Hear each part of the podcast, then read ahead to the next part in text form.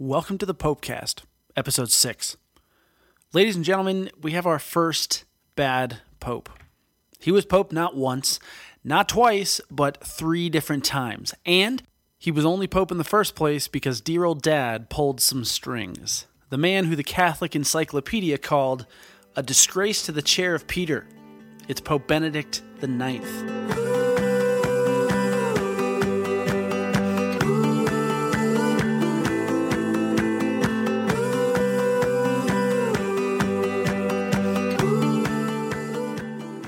Hey there, I'm Matt Sewell, and this is the podcast about popes for people who like history but aren't so crazy about dry, dusty history books. This podcast will be a periodic look into the lives of one of the 264 men who have held or are currently holding the office of the Vicar of Christ, the Bishop of Rome, the Pope of the Roman Catholic Church. Theophylact of Tusculum was born with a silver spoon in his mouth, having come from one of Rome's most powerful families in the early 11th century. The powerful Tusculani family across the ages furnished six popes, the last of which would be Theophylact. Popes John 11 and 12, as well as Pope Benedict VII, reigned in the 900s.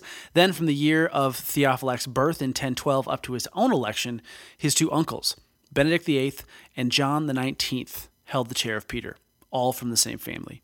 By that point, the papacy was considered, to the Tusculani, to be somewhat of a family heirloom. How nice is that? Though a couple had some administrative talent, hardly any of the six were pillars of virtue.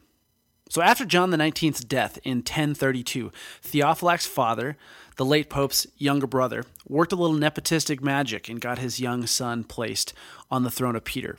Taking the name of Benedict IX, obviously after his uncle Benedict VIII and earlier ancestor Benedict VII, the new pope was somewhere between the ages of 20 and 25 making him one of the youngest popes in history before or since. It wasn't just his youth that made Benedict IX famous, or should we say infamous. See, Benedict wasn't just Pope number 145. He was Pope three different times before it was all said and done, so technically he was 145, 147, and 150 before the Romans booted him from the city for good. Benedict IX's first stint as pontiff was by far the longest. He was in office from 1032 to 1044 and seemed to only dabble in church affairs when he had to. Otherwise, he was living the life you'd expect from a 20 something playboy with a fat checkbook and little discipline sex, drugs, 11th century rock and roll, the whole bit. By 1036, the Romans were up to their eyeballs, fed up with the Tusculani family, as you might imagine. So Benedict fled from Rome and chilled with his friend Emperor Conrad II in Germany for a couple of years. Conrad died in 1039, leading Benedict to venture back to Rome, where he continued his hedonistic lifestyle. The end of Benedict's first term came in 1044, as we mentioned, when a crowd once again drove him from the city and booted him from office. After Benedict was expelled in 1044, with the church considering him deposed as pope, his opponents selected a local bishop to take his place, the man who became Pope Sylvester III.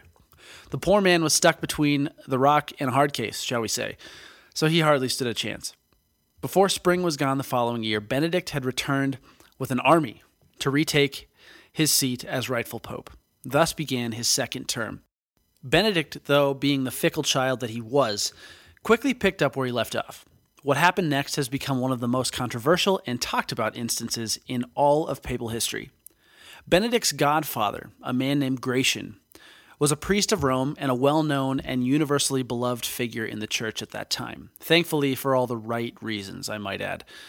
The historian Reginald Poole said of him, By universal testimony, he was a man of unblemished character who was held by all in the highest regard.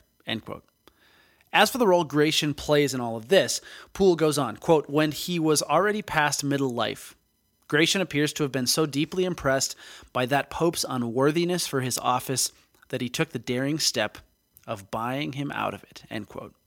That's right. Whether Benedict demanded the payment for his abdication or whether Gratian just pulled a Futurama and said, shut up and take my money, the fact remains clear. Gratian paid Benedict the medieval equivalent of $20 million to cease being pope and let him reign in his degenerate godson's place. So, on its face, of course, the controversy of selling the papal office looks like simony, that selling of a church office for your own personal gain, plain and simple.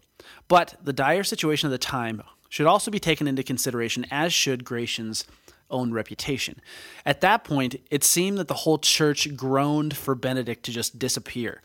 So even the hefty sum of Gratians, commonly thought to have been inherited or coming from his status as a member of a noble family, was still a pretty small price to pay, all things considered. Nevertheless, the church's law was clear.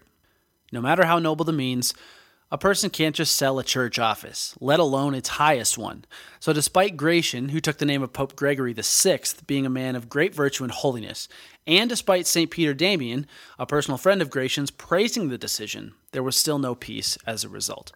So, not only did Sylvester III reemerge and try to reclaim the papal throne, but Benedict himself grew tired of the married life, uh, which was the reason for him leaving in the first place. Apparently, got bored and wanted to get married. And he, so he regretted his decision. He returned to Rome as well in 1046 to reassert himself a third time. Henry III, who was the Holy Roman Emperor at the time, convened the Council of Sutri to sort the whole thing out. Sylvester and Benedict were considered deposed, and it's commonly thought that Gregory VI, Benedict's godfather, and who everyone considered the true pope, remember, voluntarily resigned his post in order that the church could move on from such a debacle and finally grant some clarity and peace to the situation. So, in their place, Henry appointed Bishop Suidger von Morsleben, a respected German bishop, to re- become the next pope, known to us now as Pope Clement II. Clement, by all accounts, was a solid pick, and nobody really cared that a secular ruler had intervened to install a new pope, considering laymen from ruling families had their pick over the prior century and had made the church all but a laughing stock. The bad dream wasn't over, though. As fate would have it, Clement didn't make it long. He died just a few weeks after being consecrated in 1047 and left a vacuum as a result for Benedict to reappear for one last hurrah. Turned out that the Roman people were growing weary of hurrahs, though. He seized the Lateran Palace in Rome in November 1047, but by the following July, a German army had driven him from Rome once and for all. The following year, when Pope Damasus II was finally cooling everyone's jets, the Pope demanded that Benedict appear on simony charges to account for some of his bad behavior. Benedict naturally was a no show. So Damasus did the only thing that was left to do promptly excommunicated Benedict and sentenced him to live out his days at the Abbey of Grottaferrata in Italy, where he would die just seven years later at the age of 43. So, mercifully, our story finds its badly needed silver lining in Benedict's life outside of the papal spotlight. Solitude and contemplation can do a lot for a person, even one as rowdy as Benedict IX. Upon his death in 1056, the abbot of the monastery reported that Benedict had fully repented of his sins prior to death, did proper penance, and was welcomed back into full communion with the church before expiring. His legacy, however, is anything but pretty, nonetheless. His reputation has preceded him throughout the centuries, and he's now mostly known to people as one of the quote unquote bad popes. As one fun fact, though, Benedict IX was the last layman ever to be elected pope, for what that's worth. So, anyway, as one might have expected, Benedict wasn't much of a writer, thank the Lord. So, we don't have any quotes this week, but instead, to wrap things up here, let's consider the benefit such a quote unquote bad pope can bring to our understanding of the papacy. A book by the 14th century author Giovanni Boccaccio tells the story of two friends, one Jewish and the other Catholic. Giannato, the Catholic, in the story has been trying to convert his Jewish friend Abraham for some time. And Abraham finally relents, saying, quote, Look here, Giannato, you want me to become a Christian, and I am quite prepared to do so. So much so that I want first to go to Rome and see him who you call God's vicar on earth, to observe the ways and customs of him and his brother cardinals. And if they seem to me such that I can come to see that your faith is better than mine, I will do what I have said. But if not, I shall remain a Jew. Giannato, seeing that his plan might backfire given how badly many of the clergy, up to and including the Pope, acted at the time, thought, I have wasted my labor, which I thought I had employed so well, in the belief that I had converted my friend Abraham. Now, if he goes to the court of Rome and sees the filthy and rascally life of the clergy, not only he will, will he not turn from a Jew to a Christian, but if he had turned Christian, he would inevitably become a Jew again. So, a pretty bleak picture of the papal court in the time of Boccaccio, to say the least. Giannato was unable to convince his friend to stay and sinks into despair as he watches Abraham leave. Finally, after a long trip from Paris to Rome and back again, Abraham returns. Asking what he thought of the clergy of Rome, Abraham replies, It seemed to me that God is very kind to them all. For if my observation is of any value, I saw there no sanctity, no devotion, no good works, or examples of life. But it seemed to me that lechery, avarice, gluttony, and worse were so much in grace, that I consider Rome a forge of devilish rather than divine labors. In my opinion, your shepherd endeavors with all haste to reduce the Christian religion to nothing and to thrust it out of the world. Ouch. Giannotto's greatest fears had come true, it seemed. But had it really, though? Abraham continued. Now, since I perceive that what they endeavor to achieve, which was the destruction of Christianity, does not occur, does not occur, but that your religion continuously increases and becomes brighter and more illustrious, I justly am of the opinion that the Holy Spirit is its support and foundation. Now, nothing shall prevent me from becoming a Christian. Let us go to a church, and there I will be baptized. To be sure, the church in reality has had very few legitimately bad eggs at Pope, but and many popes have had a, a little of the good and a little of the bad. Nepotism was especially rampant in certain centuries, for sure.